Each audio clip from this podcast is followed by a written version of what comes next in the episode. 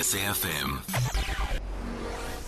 Prime time all day long. The Finance Minister Enoch Godongwana is now formally determined that Eskom will not be granted a partial exemption from part of the Public Finance Management Act.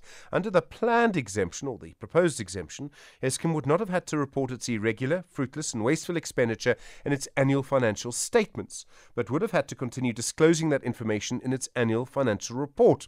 The Treasury had said that state owned entities like Eskom have to report a lot more information than private companies, and that that sometimes this can make it more difficult to borrow money from international investors, or international bankers rather. Ismail Momoniat is the Acting Director General in the National Treasury. Mr. Momoniat, good morning. Thanks for your time. Good morning, Stephen, and to your listeners. So the Treasury first proposed this partial exemption. There was a huge outcry. It was immediately suspended. Now the decision has been changed completely. Why this whole about turn? Yes, uh, Stephen, I, I think the issue is twofold. Firstly, there are issues in the way SOEs report. And uh, in this case, when Eskom applied, as you know, we had given a similar exemption to Transnet. So there, there is a technical problem, which uh, certainly in some cases, uh, this measure would have helped uh, the SOEs uh, in the way they were reporting. Uh, but secondly, I think the issue was clearly with the uh, reaction that we saw, uh, the, the, public rightly, I think, was not confident about how Eskom was dealing with corruption.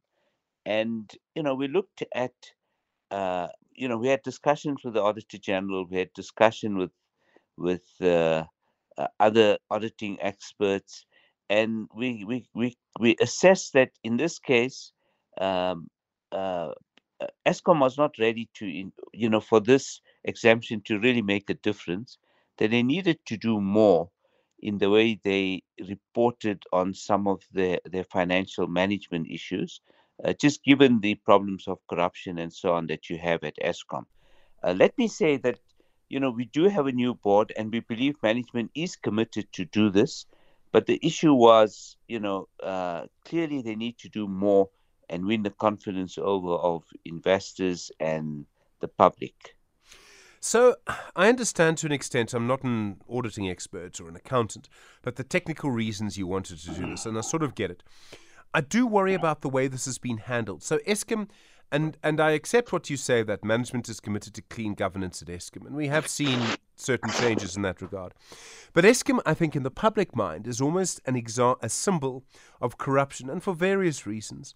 And so, for you to suddenly suggest an exemption like this probably just came at the worst possible moment.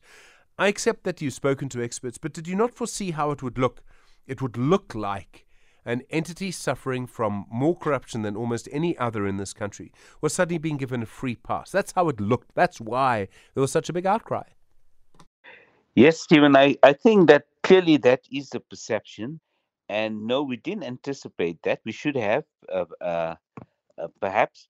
But bear in mind, and as you pointed out, Eskom still had to disclose its irregular expenditure. And irregular expenditure is it does not deal necessarily with corruption.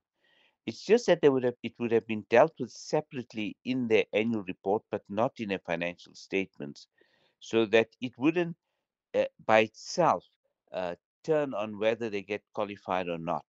Uh, that was a technical issue. We had done it before. Uh, it didn't seem to be a problem. And let me say, many entities apply, and not just entities, departments and, and so on, apply for uh, often for specific exemptions. A lot of them, yes, are due around the procurement system. And these are, you know, many times we, we assess it, we say yes or we say no or we do so for a particular period. But you know, in retrospect, clearly I think Eskom is in the news. Everybody is worried about load shedding. We we we see all the reports on corruption, uh, uh past corruption, and clearly they still have problems today with, uh, uh, for example, when they purchase coal, all the coal contra- some of the coal deliveries and so on. Um, and uh, on the one hand, the public is rightly outraged by it, and and for me, that's a good thing. That you know, the public expects action against the corruption that you still see, and and I think in this context, this this particular very technical measure was misunderstood. Okay. And let so- me say, it's also important for us that if if the public, even if we were technically right, but if the public perceives this to be a problem, it's a problem that we have to take into account. Okay. Um, I accept all of that. The original problem that you were trying to fix remains, which, as I understand it, is that this all makes it difficult for Eskom to get uh, to borrow money. Um, now, I would think that investors uh, approaching Eskom or anyone sort of kind of know what the financial situation of the person they'll be lending money to is. But the original problem remains. Um, and it must affect more than just Eskom, other SOEs too. Are you looking at making some sort of change to try and make it easier for everyone in the longer term? Yes, look, we've we've we've uh, been doing a review of this particular measure, and in fact, it was also picked up by the Zondo Commission about how irregular expenditure has been treated, and we've been engaging with the Auditor General to consider making uh, some legislative changes to improve uh, the way the system is working currently, and as I said, still ensure that there's uh, uh, effective accountability and certainly that when there's corruption or financial mismanagement, it continues to be reported. I think the issue had more also to do with how histo- reporting on historic corruption continued to be reporting and how it affects those entities. So we have said in the statement that you know we'll be working with experts.